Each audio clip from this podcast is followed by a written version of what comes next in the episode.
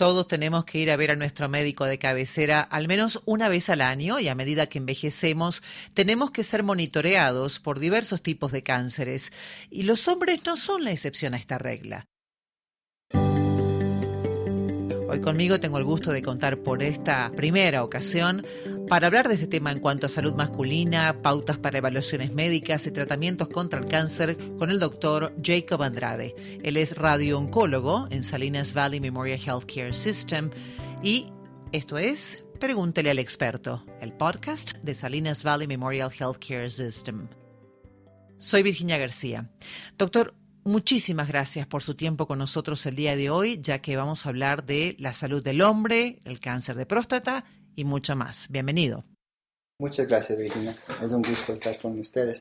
Muy bien, doctor, yo creo que sería importante que comencemos hablando de la importancia de los exámenes preventivos que todos tenemos que realizarnos al menos una vez al año. Sí, es correcto. Sabemos que el cáncer es una enfermedad que puede afectar a la gente muy gravemente. También sabemos que encontrar esa enfermedad temprano en el curso de la enfermedad es beneficial a uno en poder curar el cáncer, pero también para reducir los síntomas de la enfermedad y dar lo que se dice la calidad de la vida. Y eso yo creo que es lo más importante de los estudios anual es, aunque no tengas problema ahora, unos estudios pueden mejorar la calidad de la vida y por eso es importante hacer los estudios ahora, en este entonces, antes de tener síntomas. Y hablando de salud masculina, ¿cuáles son los cánceres que más afectan a los hombres? ¿Es el cáncer de piel, el de próstata? Eh, ¿Y qué es lo que deberíamos saber en cuanto a este tipo de cáncer?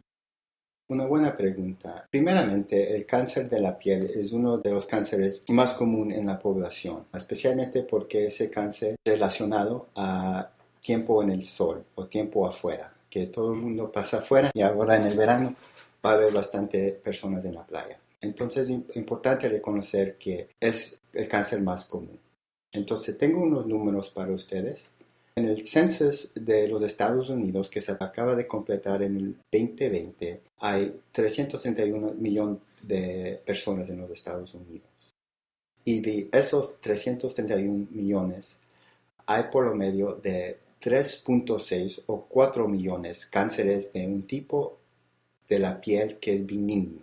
Entonces 4 millones y no hay muchas muertes por ese tipo de cáncer, pero es el cáncer más común. En cambio, otro tipo de cáncer de la piel que es más agresivo y es más típico de los otros cánceres que conocemos, hay un promedio de 2 millones de casos y un promedio de 15 mil muertes por causa de ese cáncer por año.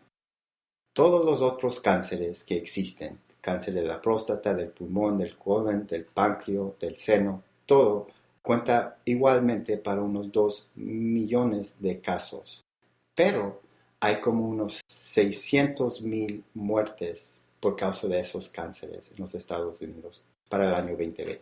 Un número significativo, doctor, ¿eh? Sí, es correcto.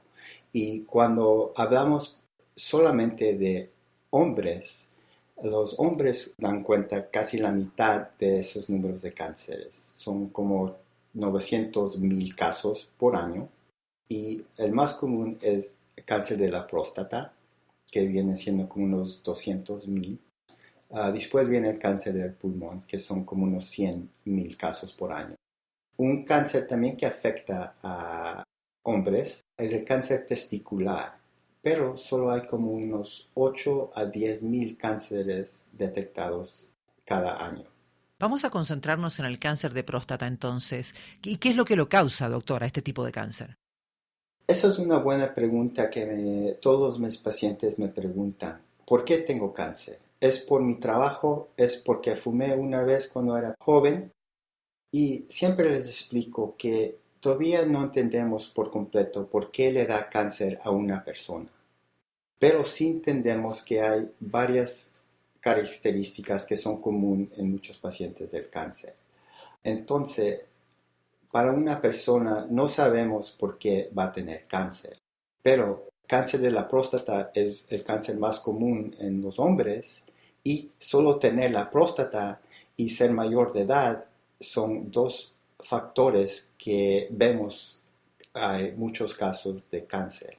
Entonces, en un individual no sé, pero lo que sabemos es que la próstata es una glándula y dentro de esas glándulas hay células madre y esas células madre se reproducen promedio toda la vida y durante esa reproducción de esas células madres hay la oportunidad que salga una célula madre y de eso se desarrolla el cáncer.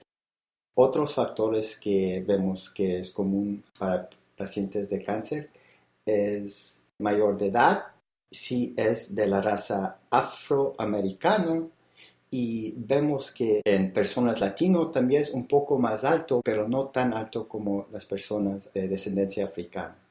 Y también si alguien en su familia ha tenido cáncer de la próstata. Entonces esos son los factores más comunes para el riesgo del cáncer de la próstata. Y doctor, en cuanto a la edad, ¿hay alguna edad promedio en los hombres diagnosticados con cáncer de próstata? Porque ahora que la detección se lleva a cabo desde más temprano, ¿han identificado con el paso del tiempo casos de hombres jóvenes con este tipo de cáncer? ¿Cuál, por ejemplo, ha sido el paciente más joven del que usted haya escuchado un caso? Cuando estamos hablando de pacientes que tienen cáncer de la próstata que son jóvenes, típicamente esos pacientes también tienen alguien en la familia que ha tenido cáncer también. En mi caso, sí he conocido un paciente de 46 años que ha tenido cáncer de la próstata. Pero lo que ven, si hacen autopsia a pacientes entre la edad de 50 a 59 años que han muerto de alguna otra causa de muerte, ven que hay como 20% de esa gente que pueden detectar cáncer. En cambio, en otros pacientes de la edad de 70 a 79 que han muerto de otra causa, encontraron o detectaron cáncer a 33% de esa población. Qué interesante, ¿no? Y cómo se ve eh, la notoriedad de que se acrecientan esos porcentuales conforme el rango etario también va creciendo. En otros tipos de cáncer como el de piel hay indicadores que uno puede ir eh, notando que van a desarrollar un cáncer. ¿Qué pasa con el cáncer de próstata? ¿Hay señales o síntomas claros que alguien podría haber desarrollado o está desarrollando ese cáncer? Afortunadamente no. Los síntomas causados por cáncer de la próstata ya vienen cuando el cáncer está más avanzado. Por ejemplo, cáncer de la próstata muchas veces entra a los ganglios del pelvis que no causa ningún síntoma y después se riega a los huesos de la espina dorsal. Entonces, cuando el cáncer entra a los huesos, ahí puede causar dolor. Y cuando alguien presenta con ese dolor, ya es el cáncer bien avanzado. Pero típicamente lo que vemos es que la gente, especialmente después de los años 40, los hombres empiezan a tener lo que se llama la próstata que se agranda. Entonces, pacientes tienen problemas urinarios. Entonces, ese tener una próstata grande que causa problemas urinarios no es una causa de cáncer, es una cosa que pasa que es completamente separado del cáncer. Pero Muchas veces lo decimos que es porque el próstata está más grande o está creciendo, pero típicamente la gente de 40 años, un poco más, empieza a tener problemas urinarios y va a su urólogo para hacer la evaluación y durante esa evaluación siempre se examina la próstata porque sabemos que por ahí sale la orina y puede ser la causa principal de estos síntomas. Y Encima de hacer un examen de la próstata en la clínica, también se hace un examen de la sangre. Ese examen se llama la PSA, que es una proteína específica producida por células de la próstata. Entonces, nosotros sabemos, dependiendo de la edad y el tamaño de la próstata, a qué nivel es normal para cada persona. Y si vemos que hay un nivel más alto de lo normal, entonces eso es una indicación que debes hacer una biopsia de la próstata y ahí es típicamente cuando se encuentra el cáncer de la próstata. O sea que si lo entendí correctamente, doctor, está el método de evaluación manual, llevada a cabo por el urólogo, además del el antígeno prostático en sangre, que es el examen de sangre. Pero ¿cuál es la edad en la que los hombres deberían comenzar a evaluar el estado de su próstata? ¿Sería sensato decir que a partir de los 40 o también depende el historial médico de cada quien? La respuesta correcta es que depende de la historia médica de cada persona. Y la razón es que típicamente cuando encontramos cáncer del próstata en un paciente que por esta razón que tuvieron problemas urinarios y vemos que la PSA en la sangre estaba más alta, entonces típicamente el cáncer está contenido dentro de la próstata, está en las primeras etapas. Y hay evidencia que un paciente puede vivir hasta 10 años sin ningún tratamiento y no tener ningún problema con ese cáncer. Entonces, cuando la recomendación de los expertos viene para hacer recomendaciones de qué exámenes y a qué edad se debe hacer anualmente, no hay un consenso para el cáncer de la próstata. Y la razón es que cuando hicieron el estudio, la intervención de hacer un examen anual es la intervención, pero el beneficio que buscan es que con esa intervención van a ver que va a reducir el número de muertes causado por el cáncer. Y lastimadamente no se ha encontrado eso. Pero lo que sabemos es que la mayoría de gente que muere por cáncer de la próstata tienen por lo menos unos 80 años y sabemos que 60% de esos pacientes son de mayor de 75 años. Entonces, en este momento la recomendación es para la población general que considera haciéndose un examen anual, primeramente hablando con su doctor para ver su historia familiar si hay una indicación que es necesario hacerlo en ese entonces.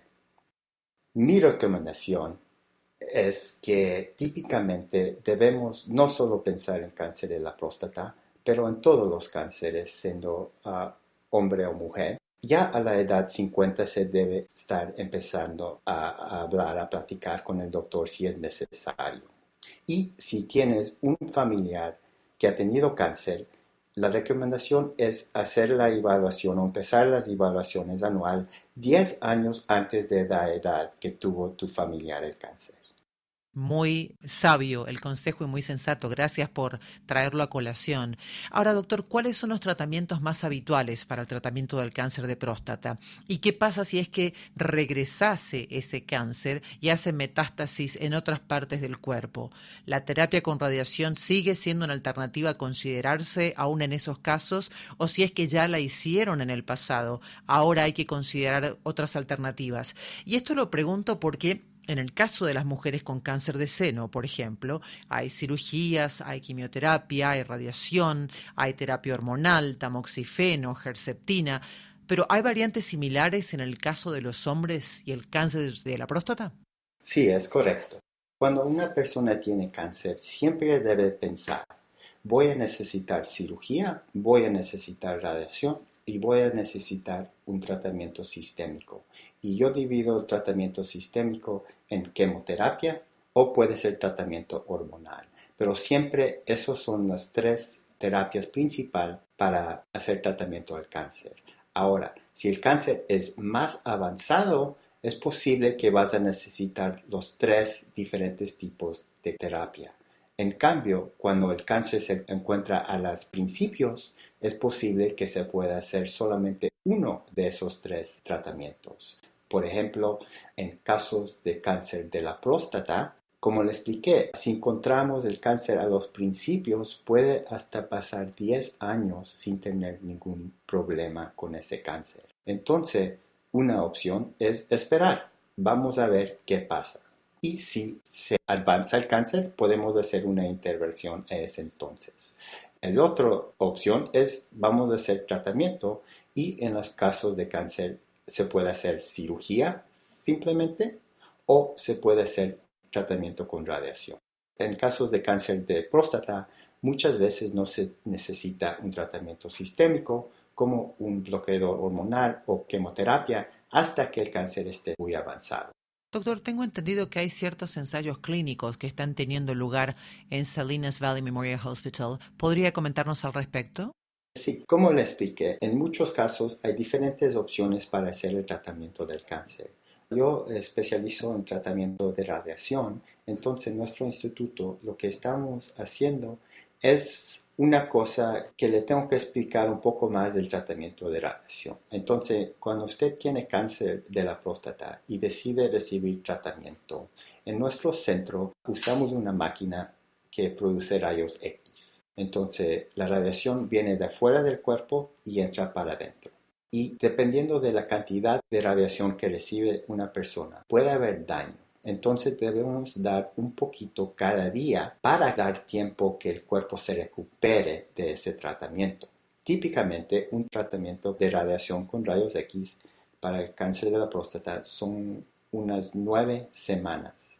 Son 39 tratamientos total. Hacemos uno por día, cinco días a la semana, lunes a viernes. Los fines de semana descansa. Entonces son nueve semanas de tratamiento. No hay otro tipo de tratamiento que dura tanto.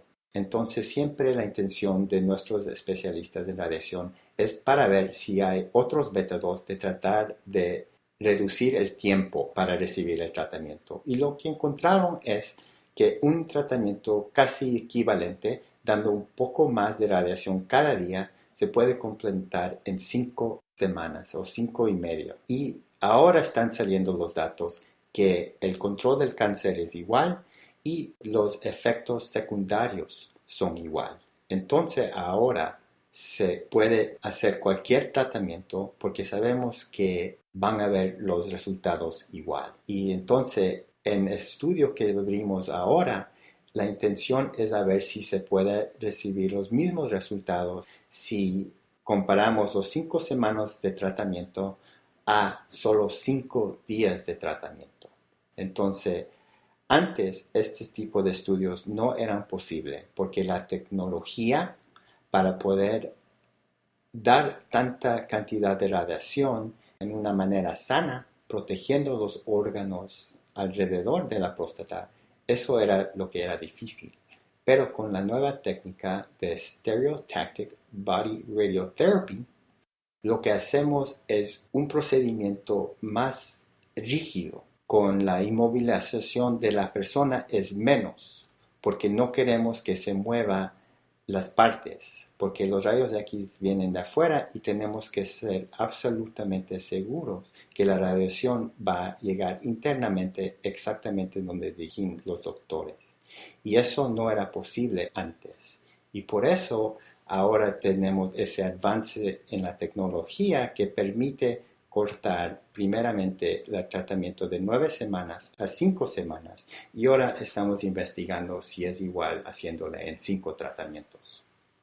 Esto es genial, doctor, porque realmente quienes hemos tenido a alguien cercano a nosotros, ya sea en nuestro propio cuerpo, en nuestra propia carne o en nuestros familiares o amigos del corazón, sabemos que la terapia de radiación puede ser muy agresiva en la piel, en los órganos, como usted acaba de argumentar, y es un proceso doloroso y a veces hasta traumático, ¿no? Porque deja la zona muy enrojecida, muy adolorida para el paciente. Así que entender que ahora uno puede hacer el mismo tratamiento pero en menor cantidad de tiempo, bastante menor, casi la mitad, y a todo esto sumarle menor dolor, menor exposición y el hecho de que tenga la misma capacidad de cura es realmente muy alentador.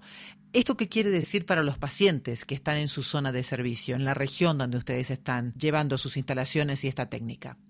Bueno, como lo expliqué, típicamente los hombres que tienen cáncer de la próstata ya son de mayor de edad y están retirados. Pero, en cambio, a veces requieren que la familia les traigan a tratamiento. Y muchos de nuestros pacientes viven tan lejos como Greenfield, que les quedan más de una hora de viaje. Y poder decir a ese paciente que solo tiene que venir a la clínica cinco días es mucho mejor de explicarle que necesitan nueve semanas de venir diariamente. Sí, me imagino incluso en el caso de aquellos hombres que quizás quedaron viudos, doctor, o que están solos en su vida en este momento y que necesitan la ayuda de un hijo. Ese hijo o hija que tiene que traerles hasta el hospital eh, también tiene que pedir días en el trabajo, ¿cierto? O arreglársela con sus hijos, los nietos de ese señor. Entonces, esto realmente representa muchas menos incomodidades y planes a desarrollar para toda la familia que esté a cargo de ese paciente. Eh, doctor, ya para concluir, Muchas personas han dilatado sus visitas al médico debido a la pandemia del COVID. De hecho, se han visto incrementos en casos de diferentes tipos de cáncer o estadios más avanzados de cáncer porque la gente no se animó a ir al hospital durante el año 2020. Eh, ¿Tiene algún consejo final para esos hombres que están retrasando sus visitas al consultorio médico? Sí, yo creo que es muy importante hablar con, bueno, primeramente todo el mundo debe tener un médico general, el doctor de cabecera, lo que digamos. A veces me vienen pacientes que no tienen doctor o ni cuidado médico y entran por el, departamento de emergencia. Y es muy importante que se reconozca alguna enfermedad crónica antes que empiece a tener síntomas. Y aunque tenga miedo de ir a ver el doctor, que tenga un problema, muchos de los problemas médicos hay algún tratamiento, hay medicina, hay radiación, hay bastantes tratamientos y oportunidades para mejorar la calidad de la vida.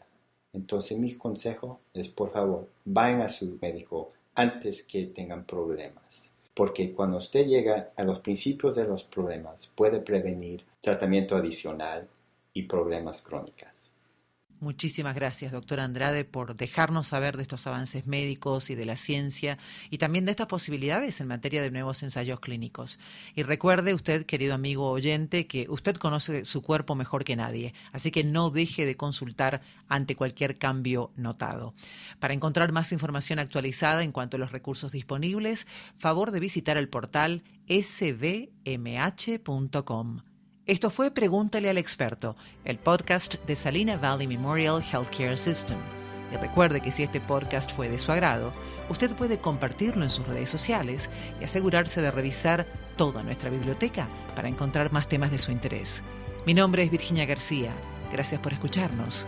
Hasta la próxima.